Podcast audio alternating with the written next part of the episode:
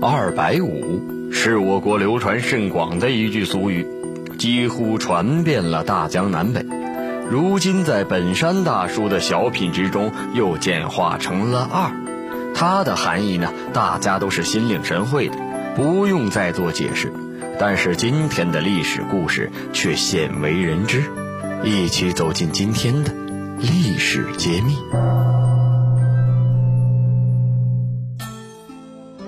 说战国时期身挂六国相印的著名说客苏秦被人暗杀了，齐王盛怒之下发誓要给他报仇雪恨，但是久久查不到凶手，于是他就想了一个计策，他让人割下了苏秦的头颅，悬挂在了齐国国都今临淄的城门上，张贴出告示说苏秦是内奸，杀他。是为齐国除掉了一个定时炸弹，应该赏黄金千两，望义士前来领赏。榜文一经贴出，就有四个人前来，声称他们是杀苏秦的人。齐王说：“你们可不许说谎啊！”这四个人一口咬定是他们所为。齐王说：“好，真有是也，赏你们黄金千两。可是你们打算怎么分呢？”四个人回答道。平分一人二百五，这时齐王变脸了，他拍案而起，厉声说道：“来人，把这四个二百五拉出去，给我斩了！”还有一种说法是，这句话来自于推牌九。牌九是旧时的赌具，其中有二板，就是四个点和幺五六个点的两张牌，这两张牌加在一起就是十个点。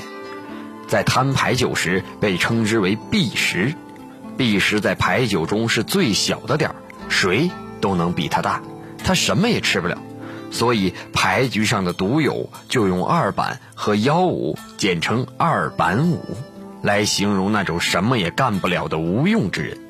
久而久之啊，在流传过程中就发生了变音，二板五呢也就成为了二百五。它的含义也变成了那种讽刺为自作聪明、办事不靠谱、脑子缺根弦儿的主了。其实“二百五”俗语的由来啊，也可能跟古代的钱币有关。古代的钱币外圆而内方，中间有方孔，所以古钱又曰孔方兄。古人为了携带方便，就用绳子从孔中把钱穿起来，一钱枚为一贯，后来叫做一串。到了清朝啊，一串钱又称为一吊钱，《红楼梦》里的凤姐就说过，袭人月银是二两，晴雯等大丫头月钱是一吊钱，一千枚钱称为一吊，一枚钱呢又称一个大子儿，五百枚钱就是半吊，用半吊不够一吊的数，比喻人心眼儿不够通灵。如今还经常被说来，某人说话办事没准头，是半吊或是半吊子。半吊的一半呢，就是二百五了。原指二百五十文大子儿，后来经过发挥，却成了形容比半吊还要半吊的骂人话。